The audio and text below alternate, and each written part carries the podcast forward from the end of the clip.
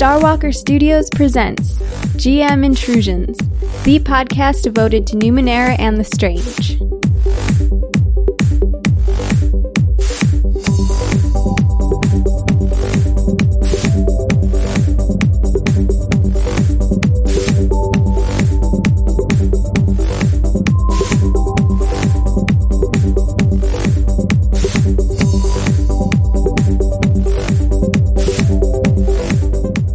Hello, everyone, and welcome to episode 24 of GM Intrusions, the podcast devoted to Numenera and the Strange. I'm your host, Lex Starwalker. Ryan Chaddock is joining me on the show today to talk about his supplements for Numenera, including his newest, Angels and Ashes. So grab your dice and get ready to spend some effort. It's time for a GM Intrusion. GM Intrusions Roundtable. Ryan Chaddock is joining me on the show today. He's written several supplements for Numenera, including his newest, Angels and Ashes. So, welcome to the show, Ryan. Hey, how's it going? It's going great. Thanks for thanks for being on. Very, very happy to be here. I, have I'm really glad that you uh, reached out to me about being on the show because I've I've been meaning to uh, ask you to be on for for quite a while. I just uh, never got around to it. well, it's funny. Lots of people told me I should reach out to you, and I yeah I meant to previously with the other books, but I, I guess I'm not very good at promoting myself. Yeah, yeah. Well, it's it's definitely its own kind of skill set. yeah, I, I I feel like kind of a beginner, and it you know the role playing game game industry is just so weird too. I mean, where do you advertise? You know, right, right. Well, why don't we start out um, by you just telling a little bit about yourself in case someone doesn't know who you are and um, how you got into role playing games? Sure. Um, so I apparently am the first person to purchase a license under the limited license for Numenera, um, which allows for third-party developers to create supplements under the Numenera system and copyright. Um, and it's uh, a really not very restrictive license. It's really cool, very cheap, fifty bucks, and allows you to put out a book. Um, so I've put out three of those. I've got one that just came out called Angels and Ashes, um, which is sort of an arcane take on nanotechnology, and we can talk about that later if you want. Okay. Um, but uh, so yeah, that's my my third book, and and um, that's that's what I do um, at this point my background as a role player is uh, let's see i started with d&d when i was like 11 or 12 with my friends at school and you know that was um, in the 90s and i think d&d was kind of waning among our group and so we moved very quickly into white wolf once it came out and so i'm really more white wolf is sort of my home as okay. well as sort of the, the Star Wars role playing games. With D and D is just something we always played along along the way. But um, when I was in high school, um, I was in theater, and a lot of the theater kids um, were involved in a live action role playing game uh, for Vampire in oh, a yeah. town nearby. I live in a, a valley in in Southern Oregon um, that has a town that's really known for theater, has a really really big theater thing. And so over in that town, there was at the time a massive LARP. And so we joined up with that, and I started immediately running my own LARPs at like age you know 15 or 16. I was running two LARPs a week and playing in one, and so uh, that's really kind of my home base is is sort of vampire and political games, and you know, um, and D and D has always been sort of like you know something you go home you go back to. It's sort of like uh, sure. uh, you know it really is. Uh, I don't know. Uh, tabletopping is is uh, I, I, think different for for a person who's done so much that's live action. Um, so I, I think that really has defined me as a as a gamer and as and now as a writer. Where um, I think that I like working with the canvas of Numenera. It seems very much inspired by the theater of the mind roots of D and D and tabletop role playing in general. Okay. Um, and then I like I you know it's very liberating working within someone else's you know world. Um, and so the things I write are where I, I like referencing existing tropes, rep- you know, referencing Numenera itself, but then saying, okay, well, but here's my take. Here's a different way of looking at it.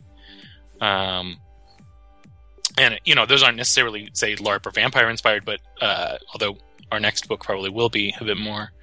Um, but uh, you know, it, it, it's very fun to say, okay, well, what if you did, you know, I mean, like with this book we've got out right now, Angels and Ashes. It's well, okay, so the magic, the equivalent of magic in Numenera is high tech. Really, it's it's presented, you know, as through the nanotechnology that exists well, let's take it a step further and, you know, what if we had a more Vancian type sort of casting magic system to lay on top of Numenera? Because I had a few friends who wanted that, but didn't feel like the nano really brought that for them.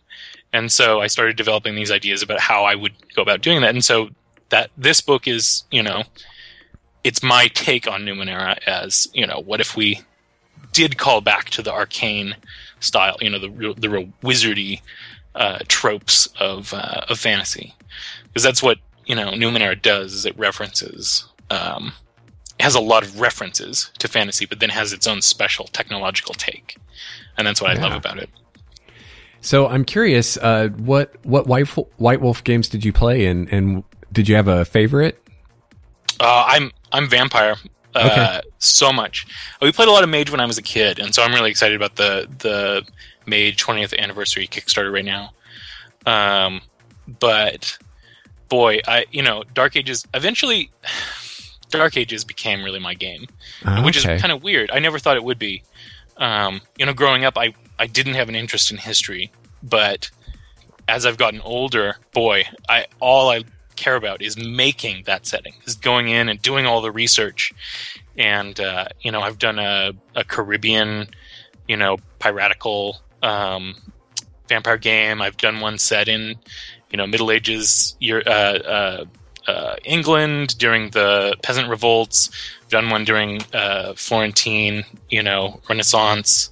Just all of these great settings. Uh, so much fun. Requiem and Masquerade. Uh, Very just, cool.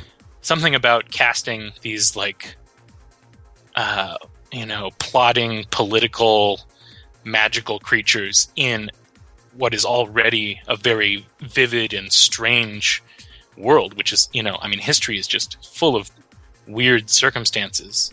And I, I there's something I love about it, about marrying two things that I, I guess I'm, I just love juxt- juxtaposition, you know? Yeah. I love taking two just kind of different things and seeing what happens when you blend them together. And that's, yeah. that's a lot of what I'm writing.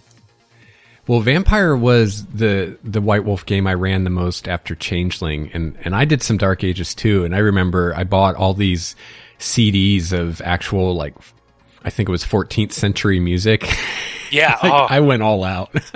yeah, I mean, it's funny. I mean, I the, Dark Ages introduced me to different kinds of music too. I mean, you know, you usually start with Gregorian chants, but I mean, like, yeah, like I'm a real fan of Paganini now. I mean, there's just said I that's the amazing thing about games sometimes is that they lead you down these paths in your whole life where you you know i i know so much about you know tortuga and piracy now. Yeah. like i know so much more about uh, you know renaissance era and onward music and things like that. It, you know and even if i don't remember every name or date or event uh, you still get this like much broader perspective on the world that comes from i mean you know this passion we have for you know having more detail for these games to you know to work right and to feel right. Absolutely. I i had a friend in high school that had the uh the the um the larp rules for vampire. And i remember flipping through that and thinking that was really cool but i've i've never actually done a live action game. We we it, probably would have been arrested That's how we felt. um, playing out in the in the middle of town in a tourist town, you know.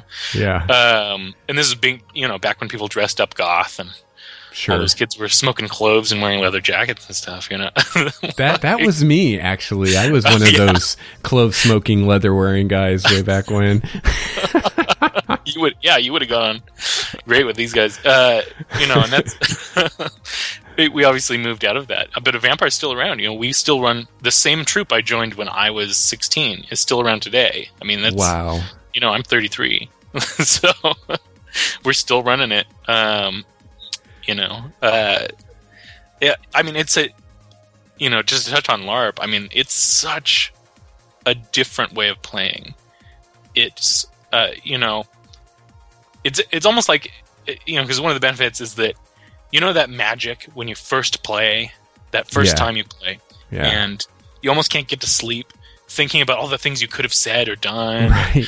all the things you're gonna do and the cool powers that you're gonna get the next level and stuff like that larp is like that except things you were gonna say to people who are real Yeah. and it's so it's like the first day of school you know i mean it's so magical the first couple of times you played larp. It's emotional. I've seen people cry.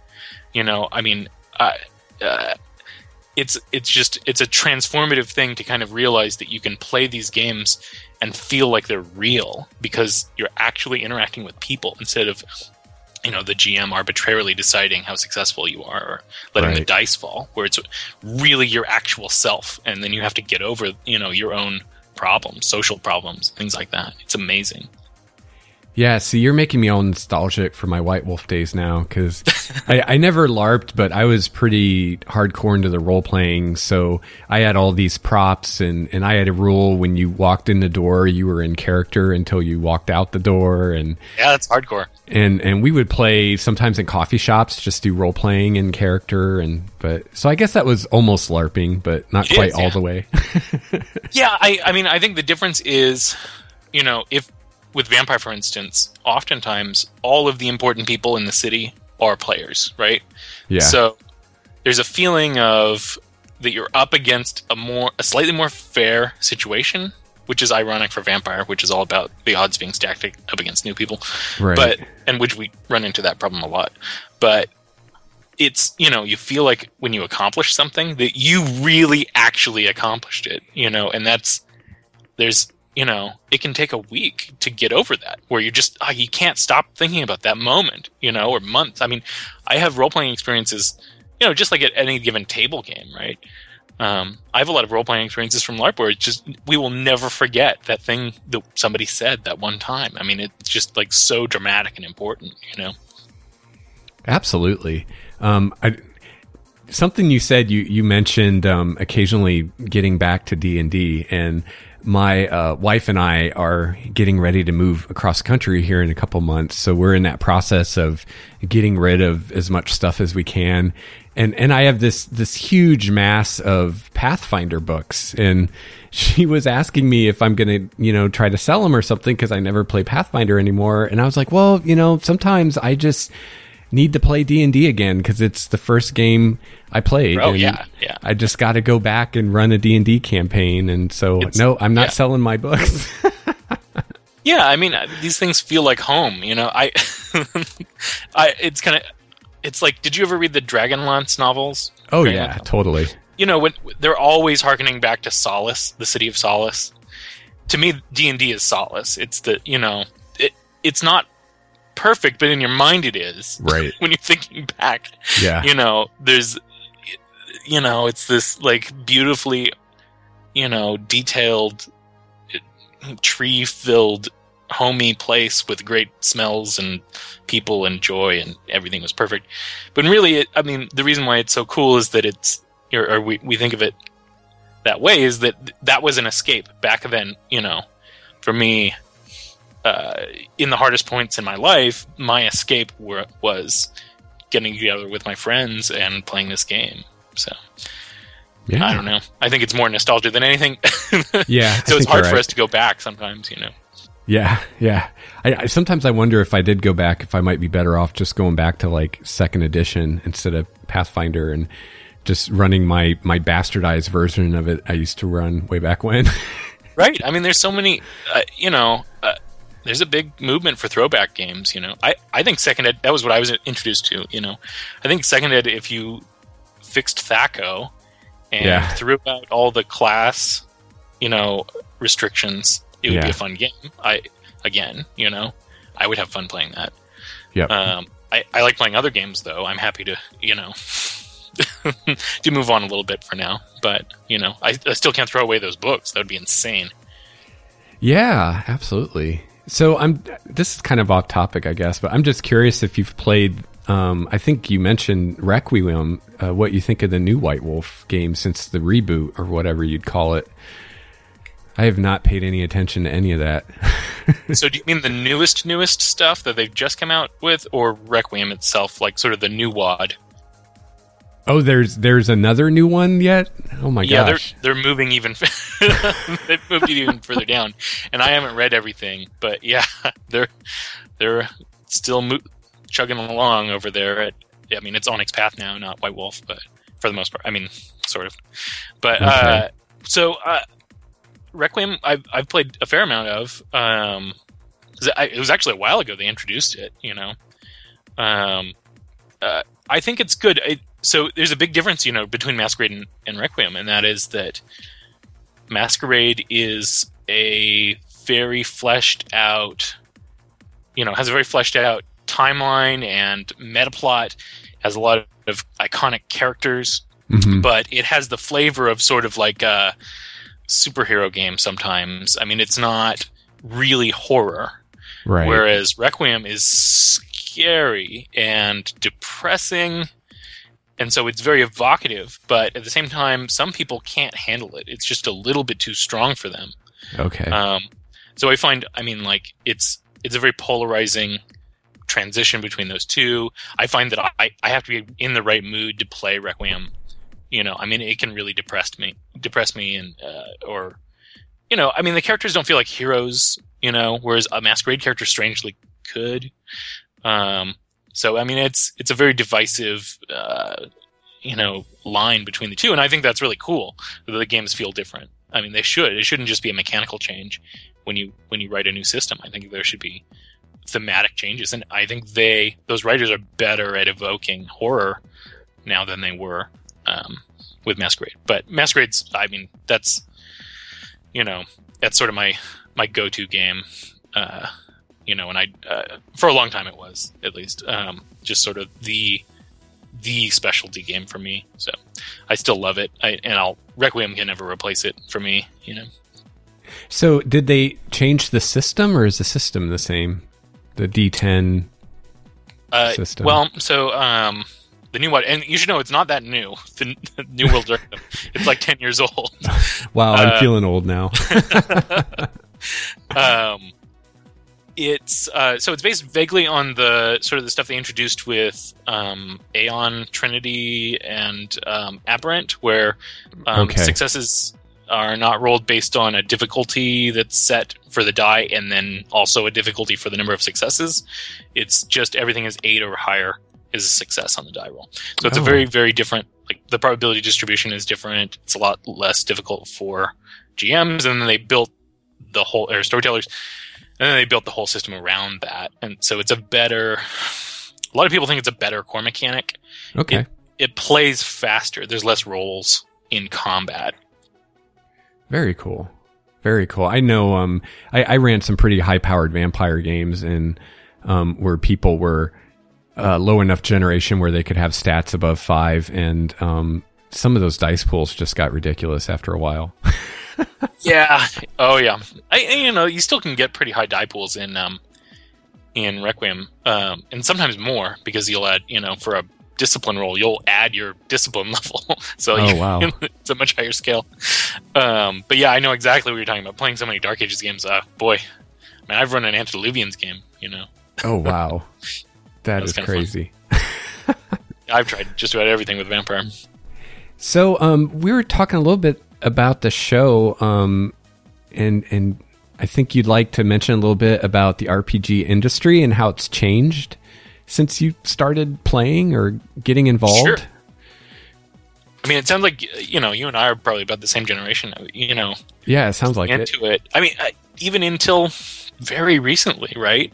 There's just been a few big companies, sure, yeah. really dominating things, and I think that the, the open gaming license uh, the open game license for for uh, was really changed things up a lot um, in terms of allowing new people into the industry. Um, and, and those of us who want to do independent sort of press stuff. But what has really changed things is, you know, the viability of digital. I mean, my books I haven't yet put even done as print on demand, which is the fact that that is available is amazing too. But I mean, right, right. Um, you know, being able to with very little, um, you know, uh, seed capital, put together uh, essentially a business writing role playing games is something available to almost anyone. You know, uh, at this point, that's incredible, and Numenera in particular allows this. I mean, I essentially just ride the coattails of, you know, the amazing career that Monte Monte Cook has made, mm-hmm. you know, and, and everybody involved there. I mean, all, you know, legendary people, um, you know, created this great game and did this Kickstarter and promoted it. And now I get to swoop in and pay 50 bucks to get to write a supplement. Um, and nobody says whether my supplement's idea is good or not. And yeah, I get to just put it out there. You know, I, that's amazing. And, um, you know, so the license allows me to do it. The technologies we have now with home publishing allows me to do it. Um, you know, I'm not even that high tech with what I'm using for layout. Um, so, uh, you know, uh, we're able to just throw this thing together based on our ideas and our playtests and you know, as essentially gamers putting putting out supplements. I think that it's almost like a resurgence of back when they did, uh, you know, this pamphlet stuff, this sort of pirate type stuff for early D and D. You know, mm. where third parties were coming in and just kind of doing their own thing. Um, and I don't think we'd be as you know, we're obviously not as illegal as that, but uh, you know, it's like that where anybody could be doing this stuff. You know, and for me, it's it's crazy because I, you know, I'm using for most of my art, I'm doing photo manipulations that I do myself to um, photographs that are or pictures that are Creative Commons licensed. Okay. So that means, you know, in this last book, uh, we probably had 40, 50 pieces of art in the new book. And I didn't pay for them. You know, I just put I put time and effort into making them into something beyond just a stock photo. Sure. Um, and but for me as someone who never thought of himself as an artist um, although i have artists in my family and so i've always kind of wanted to be an artist. And i've practiced a lot of skills that have got to me got me to this point where i can do those manipulations. Um, that's incredible. I mean you know and and how different is it from all of those other people out there you know the the sort of um you know the industry leaders the people who've been there for a decade or more especially they never it's not like they were doing the art for their books and doing necessarily the layout. Um, so i mean i think that i and other people jumping in now are in a very different position where it's it's easier to get in and yet we have to be these jack of all trades um, you know develop very different skills. Like the, the the skill of finding creative commons images that are good for fantasy I mean, that's what a strange skill that I have to have now, right? Because right. of the style of publishing I'm doing. Um, that's that's crazy. Um, and so I think this this this world is really changing. Um, but you know, at this point, uh, you know, I'm quitting my job in about two months. And congratulations! Think, yeah, I'm so jealous. Thanks.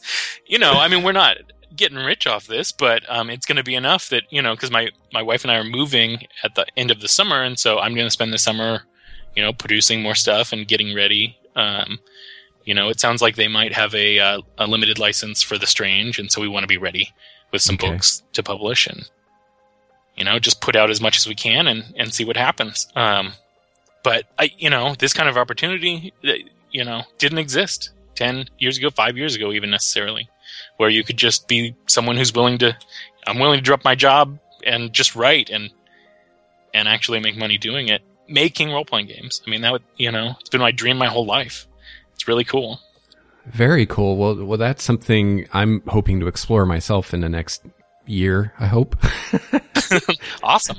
So yeah, I'm I'm going to be making some changes to hopefully have some more time for my creative endeavors and yeah, maybe see if I can write something.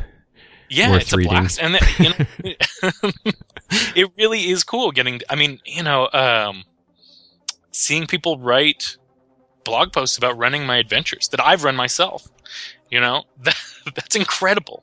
Yeah, like really incredible. um, that feeling. I I can't even express it. Um, it's almost unbelievable. I mean, like our first book, Celestial Wisdom, has sold over 700 copies now.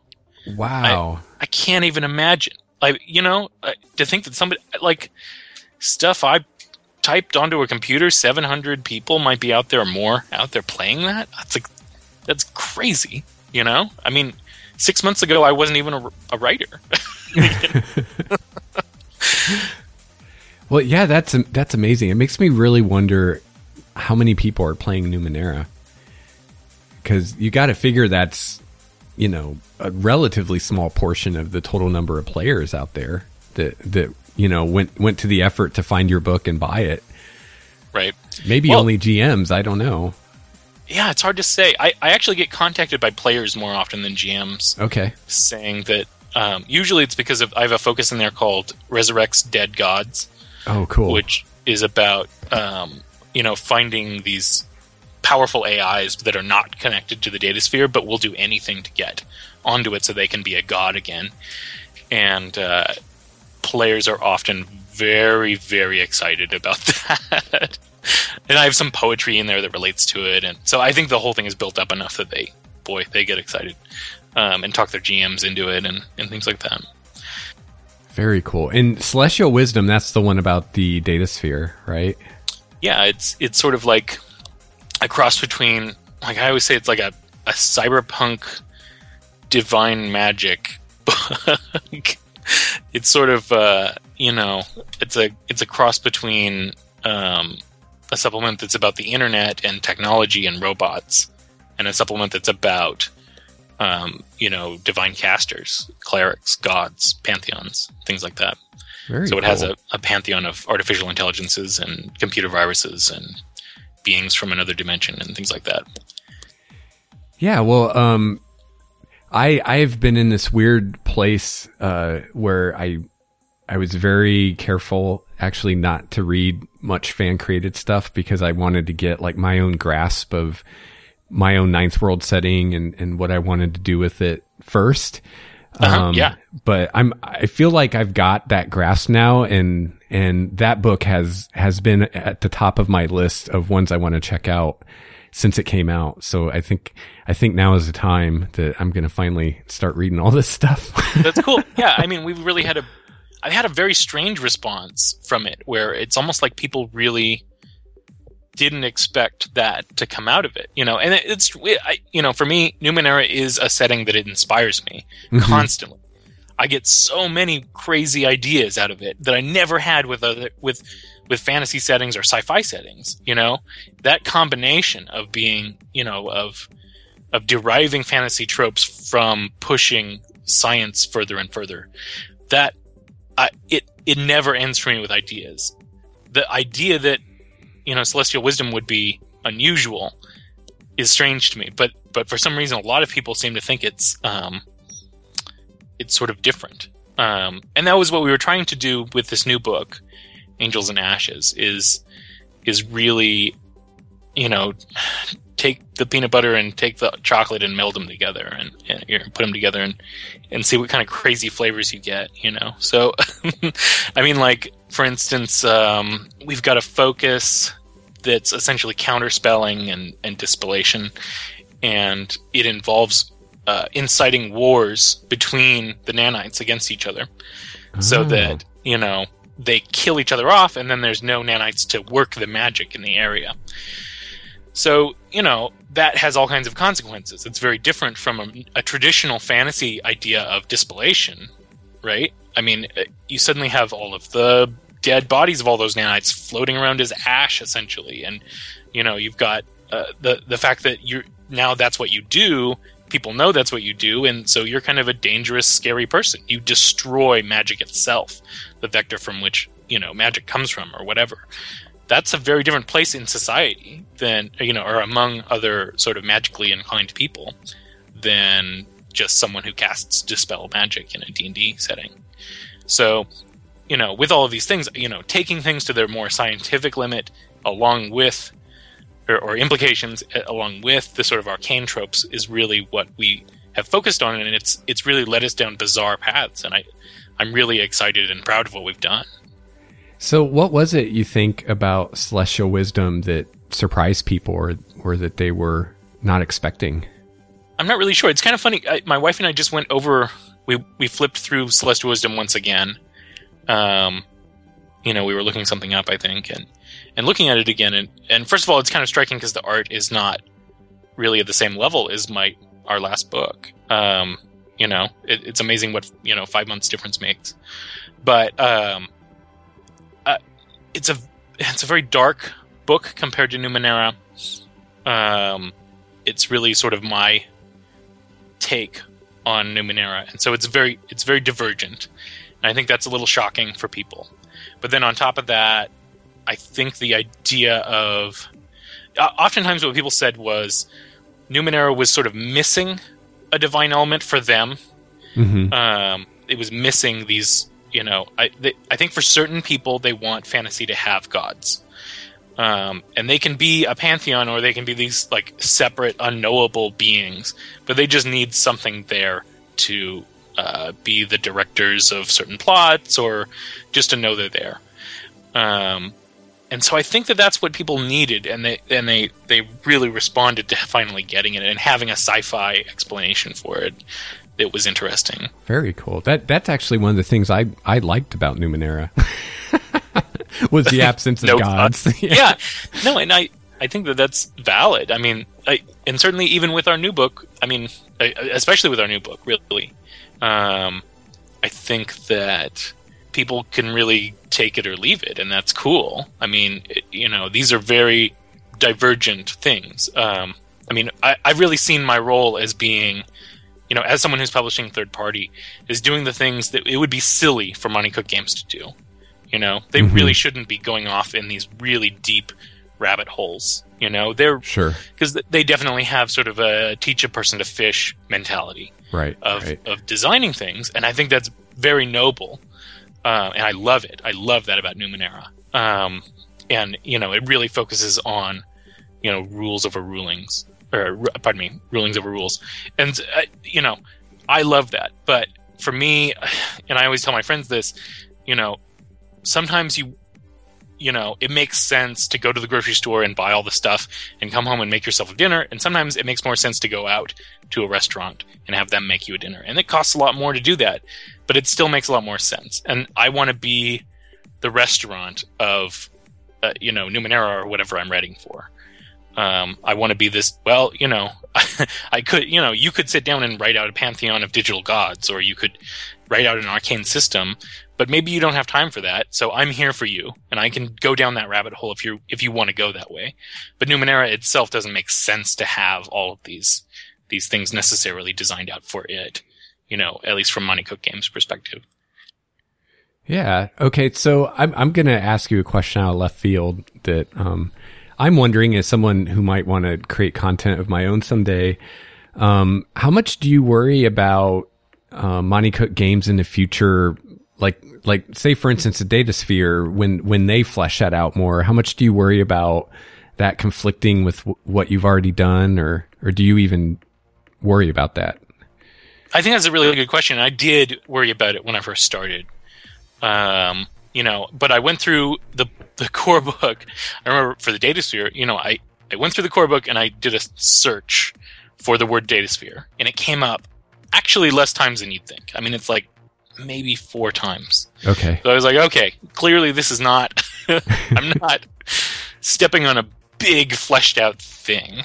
Um, certainly, I consider that a lot when I'm thinking about regions. Um, you know, I don't want to be like, okay, this is the, you know, Draolis region.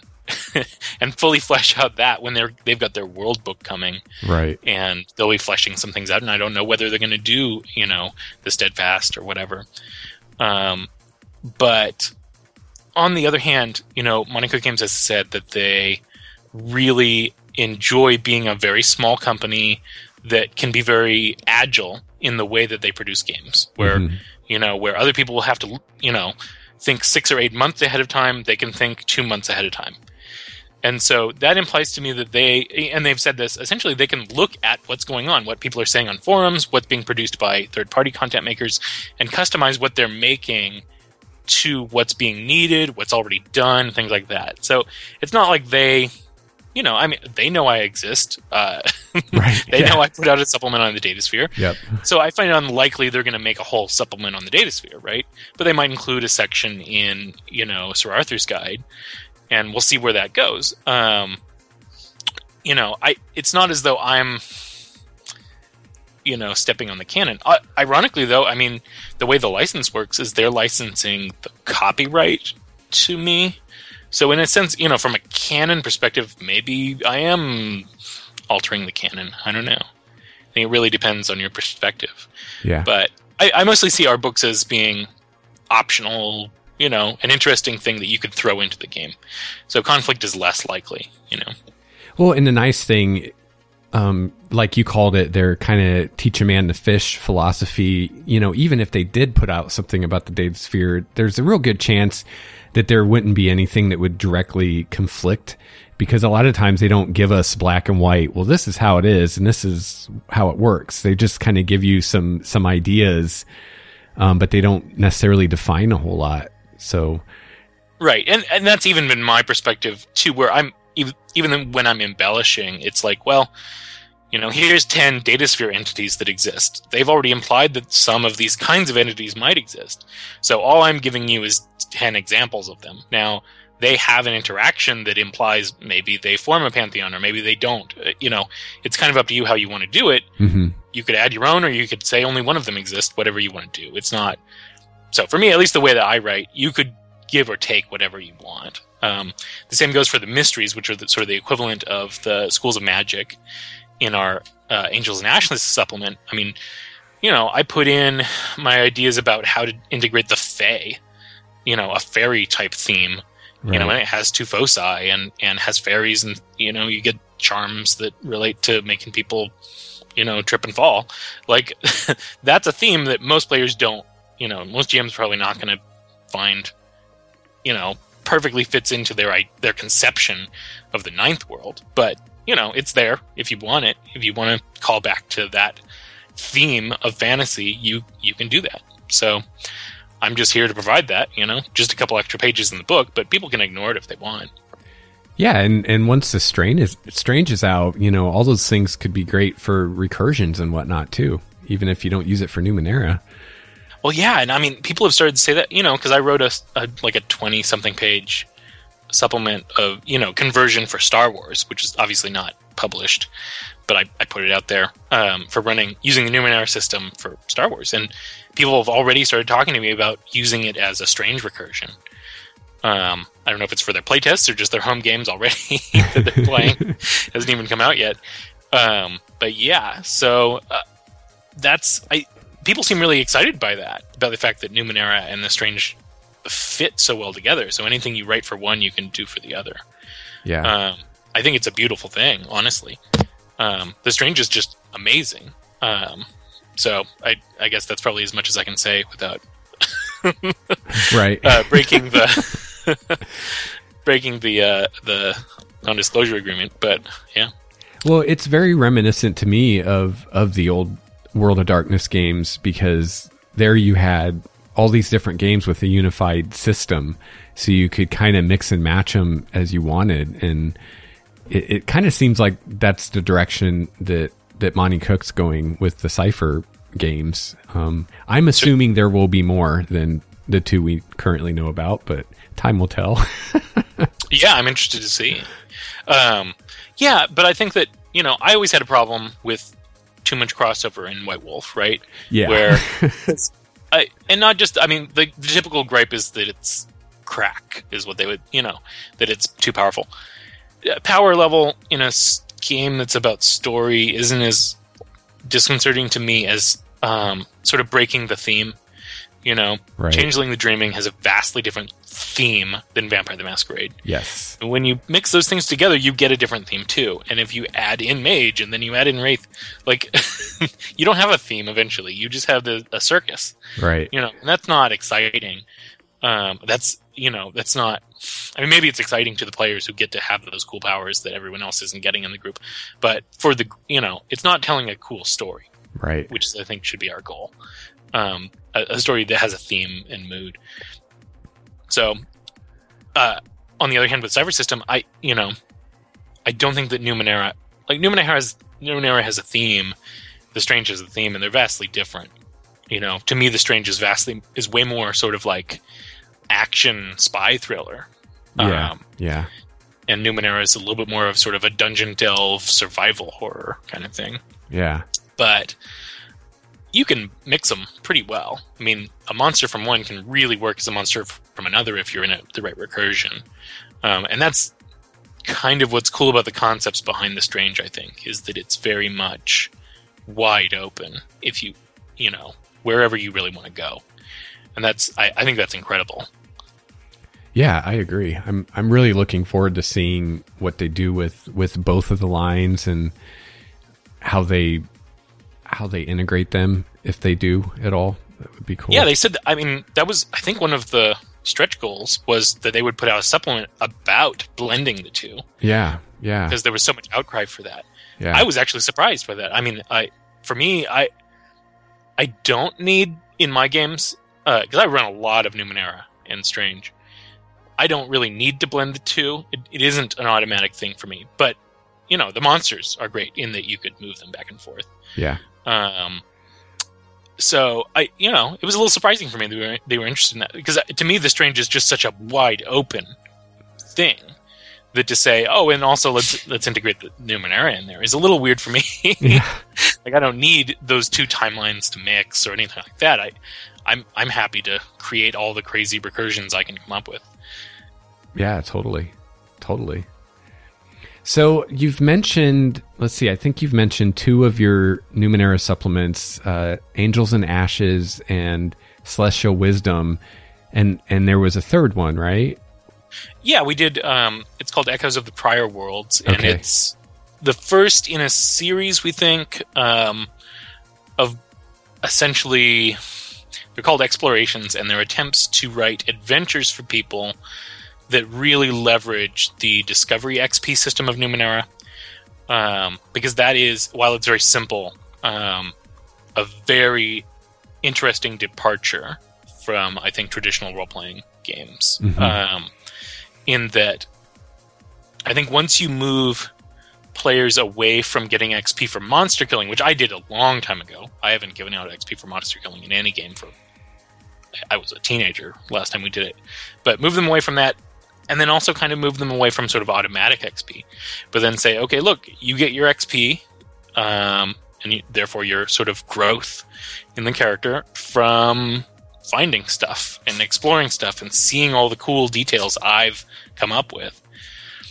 In addition to your intrusion XP, um, that uh, if you try it out of the table, I mean it, uh, you know, vastly changes the temperament of players. It ta- and it therefore changes the direction games go. Um, suddenly, players want to explore Yeah, and they find ways of justifying it. Um, suddenly, characters are much more uh, discovery based, you know, and I I think that that's you know I mean it, it's an interesting twist. I mean, really, you know, if you're going to make a game about exploration, give people XP for exploring. It it just makes sense.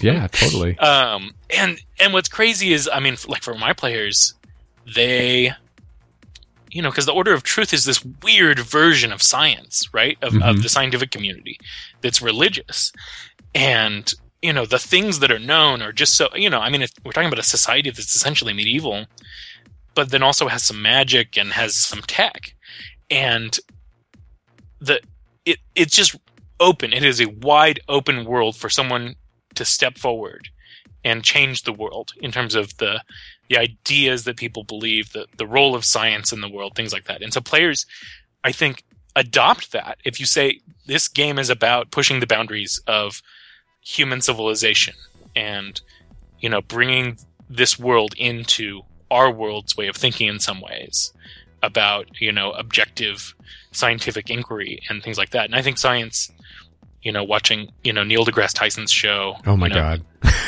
You know, Cosmos I think science is so great.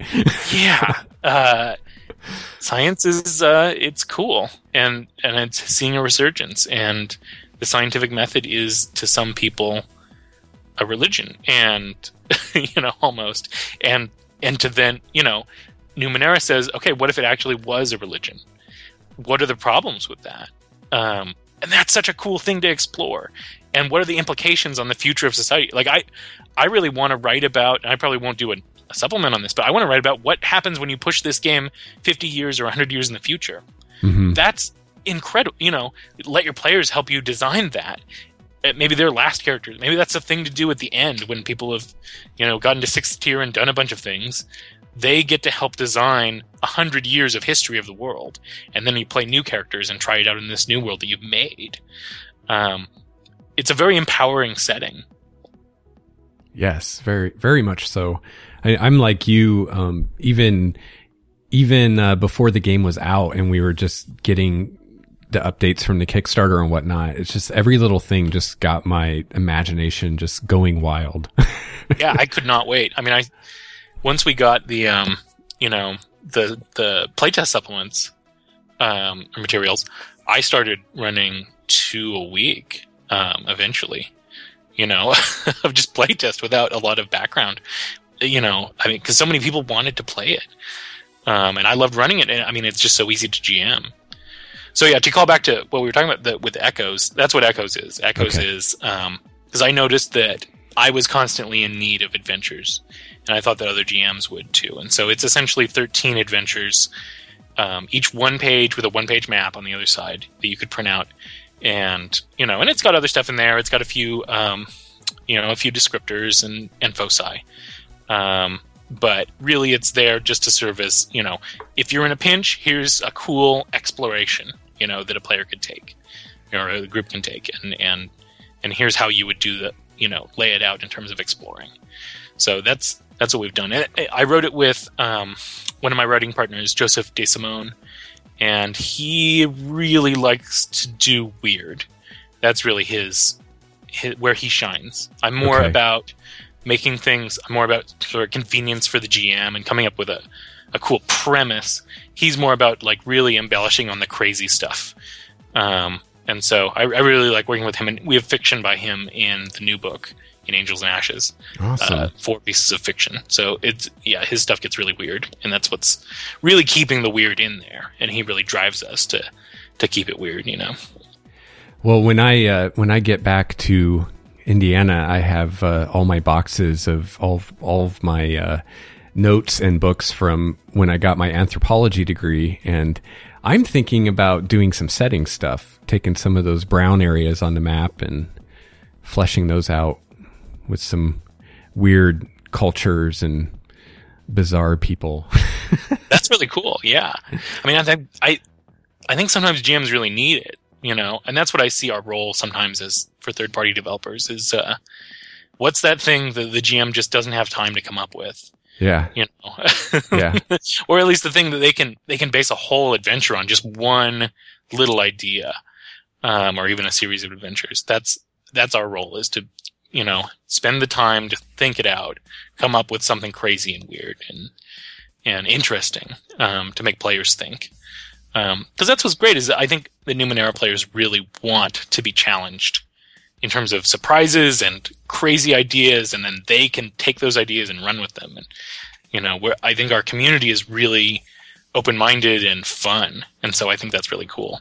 As a as a developer we really can can go as weird as we want to go Yeah, and I think one of the the really cool things you can do with Numenera is you can um, kind of get people to think about their preconceptions because you can set something up where your players maybe make an assumption and then you turn it on its head, and Oh, uh, turns out like their assumption was totally wrong. i'm not i'm not great at the table at doing it but i love it. I love a good twist. Yeah, um, you know, especially when they say out loud what they think is really going on. Ah, that's never going to be what it really is once they say it out loud. and I never let, you know, never let them have the satisfaction. So, what led to you deciding to uh, bite the bullet and write your own Numenera supplement? the first time? Well, I mean, to be honest, I, um, you know, over the summer, uh, just before Numenera came out, uh, like you know that year, obviously they had done the Kickstarter, and I'd been playtesting. Um, I, w- I was playtesting so much that it was clear that I loved the setting too much not to get involved, and so I started to write fan content. Um, you know, lots of foci and things, just just weird stuff. And you know, once once the community sort of developed on Google Plus and places, I you know started posting those things and and tried to be, you know, I just wanted to be part of the community and try and create stuff. And I realized that there weren't a lot of other people creating those things. And then when the license came out, um, it was clear that I wanted to be involved that there was there was space for me to do that, and it was really encouraging. I you know just coincidentally, my local game store owner was one of a couple of places that bought the level of Kickstarter for Numenera to have Monte Cook and Shanna Germain come out and visit. Oh, cool! So they came to my local game store and we played with them. Um, you know, me and my friends played under their their game, and um, that was amazing. I mean that finally brought role playing games to my level, you know, where I yeah, development to sort of like um, to realize that they were real people, you know, finally because I've you know I've never been to Gen Con or anything. Um, of course, I'm going this year now that we're moving to Indiana, just like you are. Yeah. Uh, we'll see you out there. We'll be neighbors. Uh, right. Um, but you know, I, I always wanted to be a, a, developer, but I never really, it never seemed attainable. But this confluence of the license and, you know, Creative Commons and, and being able to do home publishing type stuff and DriveThruRPG itself, all of this stuff together with having met them and realizing that, you know, these are real people and we can, I, I, you know, that's a career path that can be taken. Um, uh, kind of you know, let me realize that I could do it. And so I, I jumped on board as fast as I could, bought the first license, and I think we wrote Celestial Wisdom in two and a half weeks. Wow. Um, and just came out with it as fast as I could because um, I just wanted to be the first out the gate. Well, I am so jealous that you got to play Numenera with uh, Monte and Shanna. Just, I'm so jealous. but, well, what's funny is, so I was at the table with Shanna, and um, I was terrible. I, it was the worst, the worst playing I've ever done. I, I, you know, I had friends there and they were really out role playing me. you know, and my wife was there, and I was just like, oh well, I guess, I guess I'm more of a GM. yeah, yeah. Well, I uh, I went to Gen Con years ago when it was still in Milwaukee, and um, this was when I, I was playing or running Changeling and uh, I played a game run by Ian Lemke, who was the guy who wrote Changeling. Oh, wow! And um, that's that's why I'm so jealous that you that you got to to play with them because I learned so much just watching him run the game and how he ran it. I just learned so much of this kind of esotericness about the game and and how it's meant to be run. Um, and and I can't even really put into words what I learned from him, but it, it definitely informed like all my storytelling I did after that was was playing that game. And and it was pretty funny because it was pre-generated characters and and I don't know how much you know about Changeling, but but I ended up playing a red cap, which is a character uh-huh. I would never play by choice. It's just not the kind of thing I would normally play. And I just uh, hammed it up to to the ultimate and ended up uh, they they had everybody at the table vote for like the best role player, and um and I got I got the best role player award, and uh-huh. I was most proud of that because I was playing a character that I mean it was like actual role playing for me because I would never ever choose to play that character normally. It was like night and day from the type of character I normally play. You know, I, I, I think that that's actually where we role play the best is when we play you know concepts that are that are outside of our comfort zone because otherwise sometimes yeah. you're just playing yourself and uh, right. so you know yep I've played so many different versions of myself in role playing games. I mean, I think the, I think that's the intuitive thing to do, right? You know, I mean, especially like with LARP, uh, you know, people always their first character is just themselves. It always seems like, but it and and really for me, I'm always just exaggerating some feature of my personality, um, and that's really what I'm playing. But you know, when you when you're forced to play something totally outside of that zone, that's when you really have to stretch it and you really kind of learn about. I mean, how creative we can all be. You know? Yeah. Yeah, absolutely. Um, do you want to talk about? I I actually have some information about the, our next book coming out. Yeah, that would be Um, great. Let's so we've sent off the it. paperwork, um, and they've gotten the money, but we haven't gotten the countersigned contract. So I don't know for sure that the the title is going to be what it is. But generally, this is fine. You know, generally they they don't have a problem with my titles. Um, so tentatively, it's going to be called Whisper Campaigns, and um, the premise our, of our supplement is essentially court in the ninth world. Um, it's an attempt at really detailing sort of noble houses, knighthoods, and how these things are changed in a world that is weird and futuristic and still medieval. Um, and there's going to be a real focus on intrigue and political. So this is this is going back to my roots in White Wolf, really Very cool. um, in particular vampire, um, where we want to sort of help people, you know, find that. Because I've had a few of my, you know, I mean, I'm always getting my friends to play, and, and some of my friends are like, well, I, I don't know if I want to play a dungeon crawler, which is what they sometimes stereotype uh, Numenera as, where it's, you know, you're going into the ruins and finding cool stuff. okay. Um, and I really think Numenera can be more than that. I think it can be a game in which you have all of the same ups and downs and, and details and that you find in in a political game or uh, you know all kinds of different genres. So I'd like to sort of detail that, detail nobility, um, and uh, and really kind of look at at um, m- the military as well. Um, I'm going to try and write a system for uh, massive scale combat.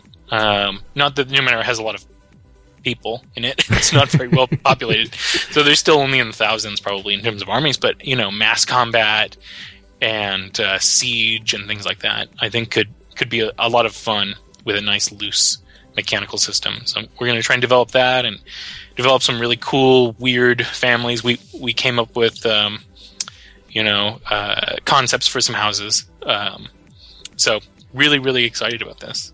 Very Um, cool. I'm working again with um, my co-author uh, Jordan Marshall, um, who helped me write uh, Angels and Ashes, um, and it's likely our friend uh, Joseph De Simone who helped me write, uh, you know, who's my co-author on Echoes, um, and who wrote fiction on uh, Angels and Ashes, will also be uh, potentially uh, writing some fiction for us on this one as well. So, nice big, you know, production, just like this last one, where we're really getting into some details and and uh, and fun mechanics.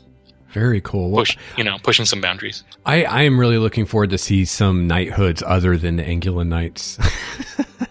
Me too. I, I think the Angulan Knights, Knights are really interesting, but yeah, they're Uh, they're great adversaries. I, it just bothers me. Yeah. I've seen so many people like treat them like they're this noble knighthood and they're like the heroes of the story. And I'm like, no, no, No. they're not. They're horrible. they, they kill mutants. They're Yeah. the KKK. Yeah, exactly. you know, they're racist. Uh, no, I think they're fascinating, and I think that the xi-drakes are really fascinating. But you know, it's not. They, I yeah, I don't want them as the end all and be all of, be all of knighthoods, and so I'd love to present a few other ideas, and right. we've come up with some crazy ones. So th- it should be a lot of fun. Very cool. It, it almost seems like there should be a knighthood that's almost a reaction to the Angulan Knights. Like, look, we're going to show you what a knight really is. right we're going to defend the weak, not drown them in wells, you know? right I, and Angulan Knights are really interesting though because they they really are humanists Right. They're literally humanists right. so they do I mean, you know they believe in science and truth and technology and the advancement of civilization and they'll help you if you do those things Yeah. and they'll kind of side with you if you're kind of you know if you're a visitant they'll help you you know they're not gonna like kill you in the street but, but they're still dicks Yeah. you know, I think it's it's a hilarious take on the paladin, right? Like Right. the paladin's the, Right. the classical jerk Right. at the table. They found another way, you know, even though there's no alignments, we've found another way to have jerks. Yeah. I, I see a lot of parallels with the uh, with the Inquisition as well. yeah, and I, I mean the the game is really good at sort of saying, well, history repeats itself. Right. Here's a new a new way f- for oppression to happen, or things like that. Yeah, and Uh. and you know the the whole thing of like killing mutants. It's like, well, really, we're all mutants. You know, it's like, where do you draw that line of, well, this person's a human and this person's a mutant? Sure, It's and, so and maybe that's arbitrary. you know that's the interesting thing if you're if you've got one at the table because I, I really think I would like to see them played more in that that's got to be a struggle for a player, right? I mean, for and for the character um, to really because I mean, who at the table is? I mean, how many of their allies are going to fit that perfect human mold for them? Right. Um, so uh, you know that's going to be a struggle, and they're going to have you know a Varjellen friend who actually is uh, you know a noble person in their own right, and how can they not grant respect to that Varjellen or whatever? Yeah. Um, That'd be a great uh, arc for a character is play an Angulan knight who slowly over time comes to see the error of his ways. That would be fun. Absolutely, and that's why I like them. I think they're flawed. I mean, I think they really they should be in there. I don't want perfect knighthoods. I don't want I mean, Absolutely. you know perfect paragons of virtue are boring. Let's make them right. you know, messed up because they've got, you know, people with strong convictions are always eventually, you know, pushing it a little too far for the rest of us. So I think Right. that they they simulate that pretty well. Well, it's almost like a like a kind of insanity once once you you're you're so convinced. right. Well, and then the Angulans are so.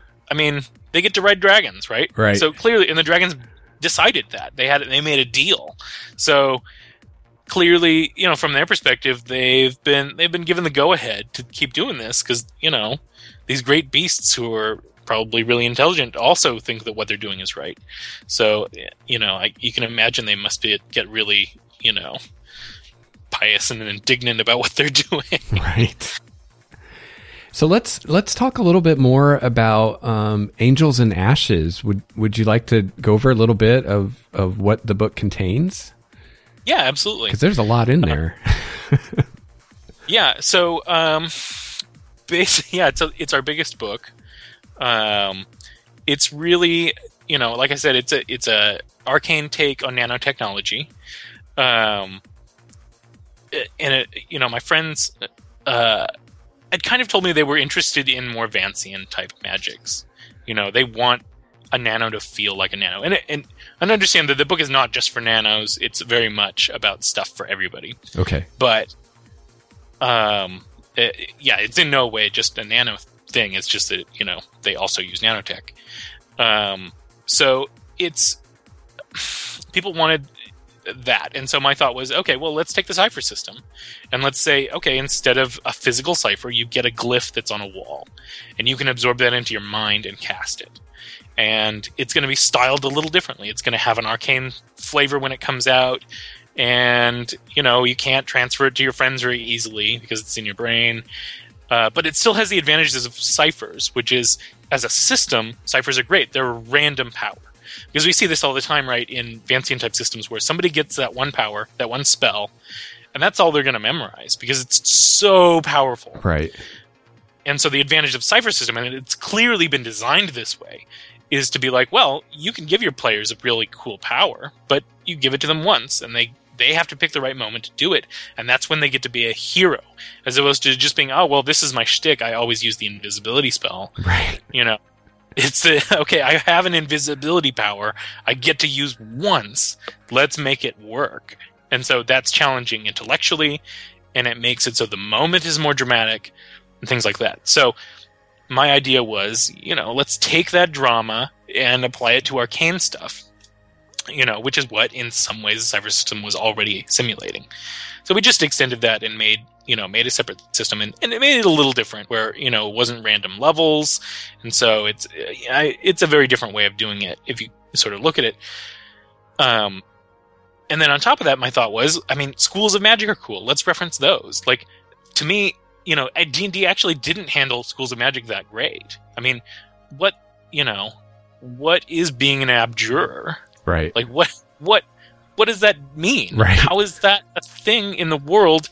A school, like, you know, I mean, it makes sense kind of you know from sort of a real mechanical idea of how magic might work but would they have a community would there would it be as iconic as a necromancer Right. probably not so let's you know our idea was let's pick like 10 broad themes subdivide those each in two so we've got like 20 and actually really ends up being 22 different ways of being tied to magic. And these are foci so that you can you know even if you're not a nano you can have it. So you can be a glaive who's casting certain types of magic and and certainly they have a lot of fun actually at the table. Um, you know i had a glaive who creates chaos and so you know we have a focus just for sort of chaos magic where you're you know corrupting the um, the code within the nanites around you and so they create random effects and that also allows you to sort of interact with the iron wind. And so you know that was a lot of fun for a glaive. She essentially got to play you know a nano in a way. She was just a very particular type of nano you know one who was strong and capable in a fight and and created chaos. That you know so uh, that that was a lot of fun. I mean each of those is a different culture. She was involved in you know the specific culture of those who create chaos within the larger you know mystery she was involved in which is what we call our equivalent of schools of magic. Um, and so you know we've really you know uh, dug down into what where the place in the world of each of these people are um, and really sort of got to twist it around make it very different. So our take of on sort of like druids for instance are um, you know part of the mystery of nature there's two sides to it. And these are essentially just people who manipulate um, uh, terraforming nanites in the world. And so some of them are the seekers of balance, and some of them are the seekers of paradise. So the seekers of balance are sort of a more traditional, nature loving, sort of, uh, you know, environmentalist, essentially, um, take on, on sort of nature magic. And then the others are people who are using the nanotech to create regions of paradise while at the same time creating regions of pollution and destruction somewhere else. And so they're a take on industrialization. And these two groups are using the same nanotech and and therefore the same practices of magic in order to evoke it and therefore they're you know and they're sort of derived from the same scholars and so they have to exist as a community together in order to develop their magic while at the same time being sort of rivals in terms of what they're doing to the world.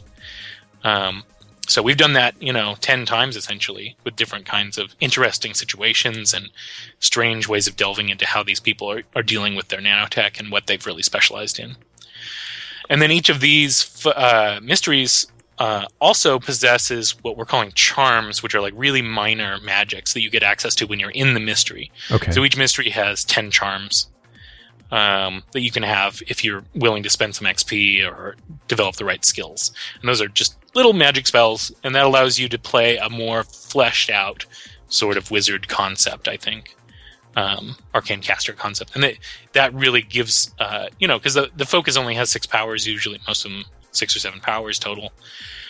So you know this gives a lot more like little powers that really should be there that just aren't. Um, and we found that players really enjoy having those little things to be able to add a little bit of business to to their role playing.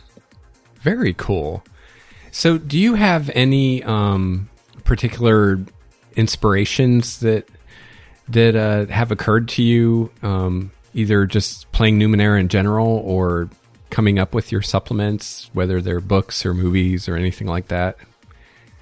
Yeah, I mean, certainly in this last book, I was deriving a lot of ideas from Neal Stephenson's Diamond Age, um, which is a, a, book about nanotech, um, which I, you know, I read years and years and years ago. And it, what's funny is I always had, um, I always had this idea that there should be a magic based on nanotech, and you know, here and there, games would in, implement those kinds of things.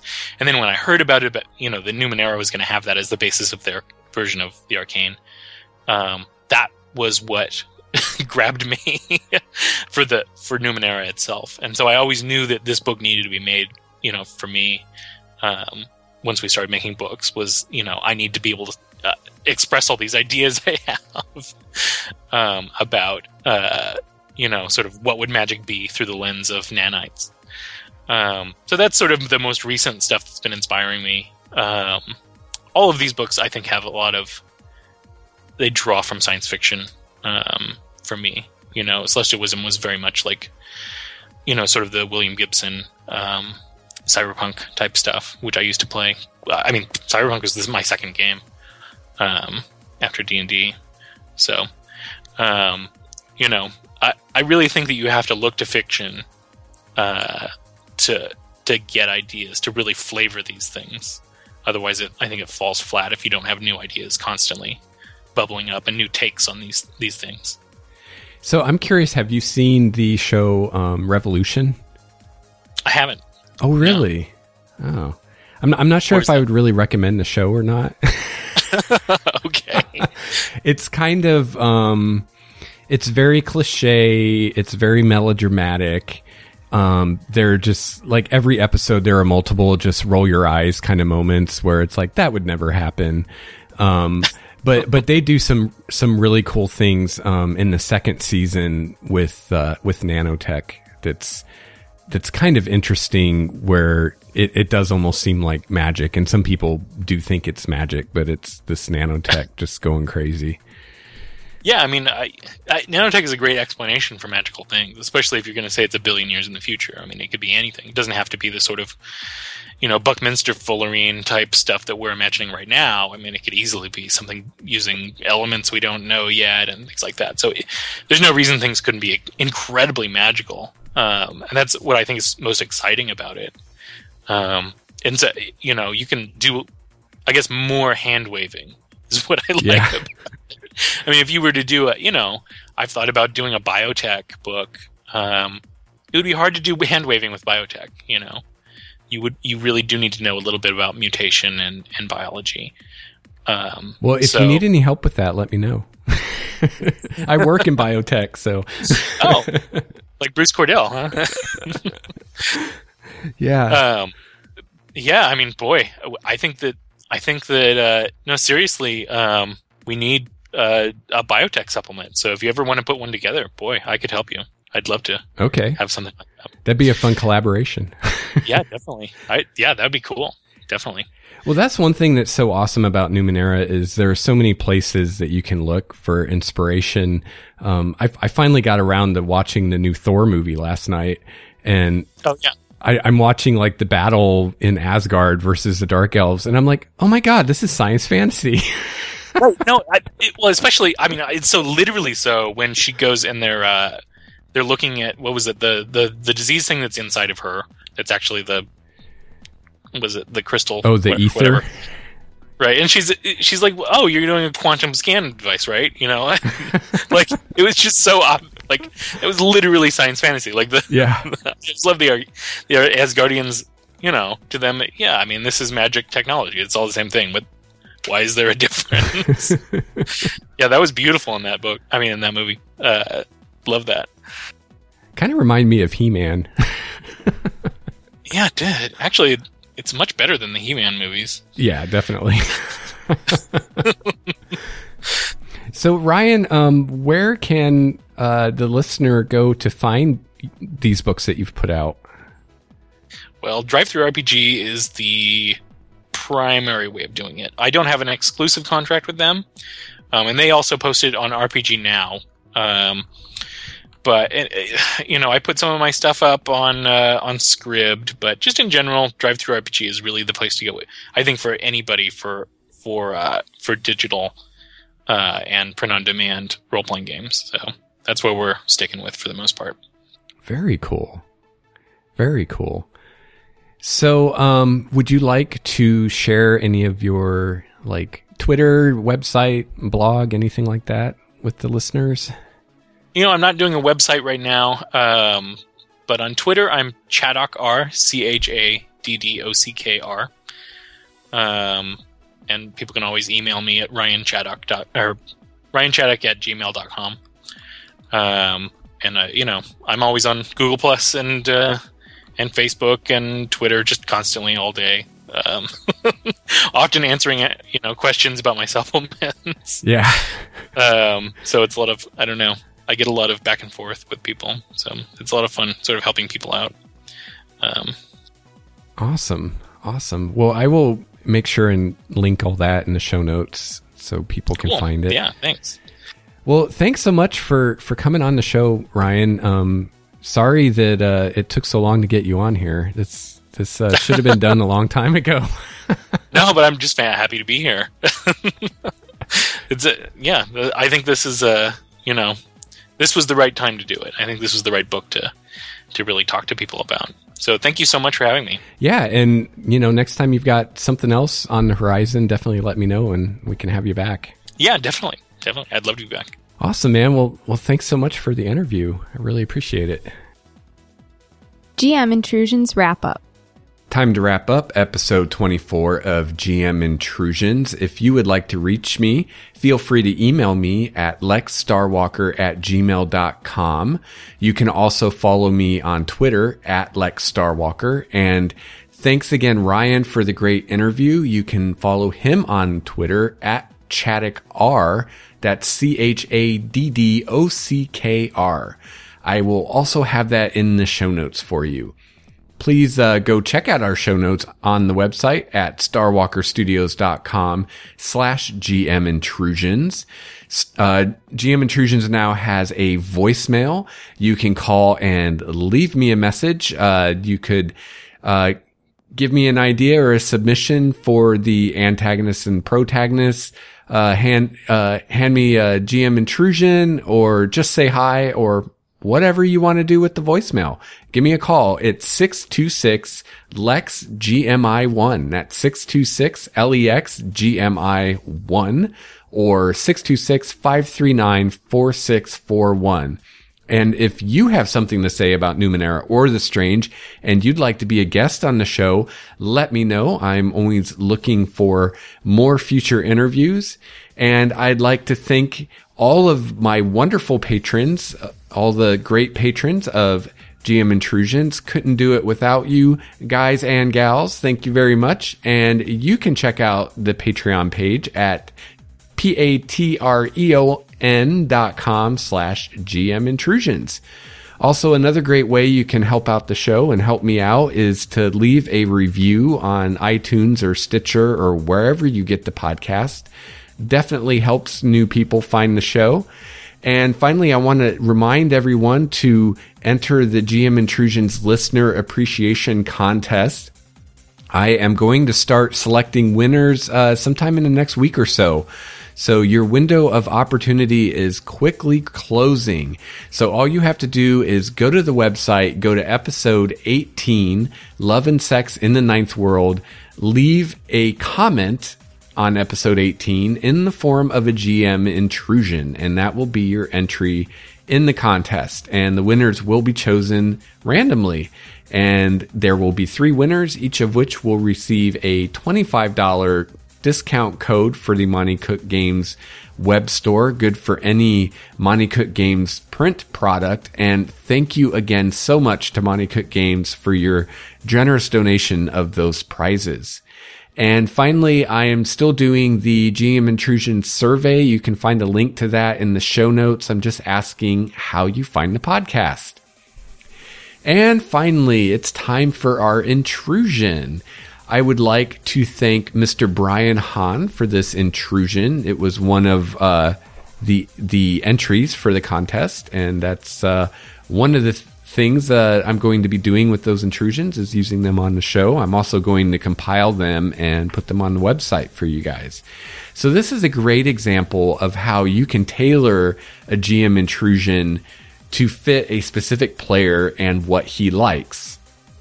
So Brian used this intrusion with one of his teenaged players after he presented the GM intrusion, the player totally felt it would be appropriate for his character.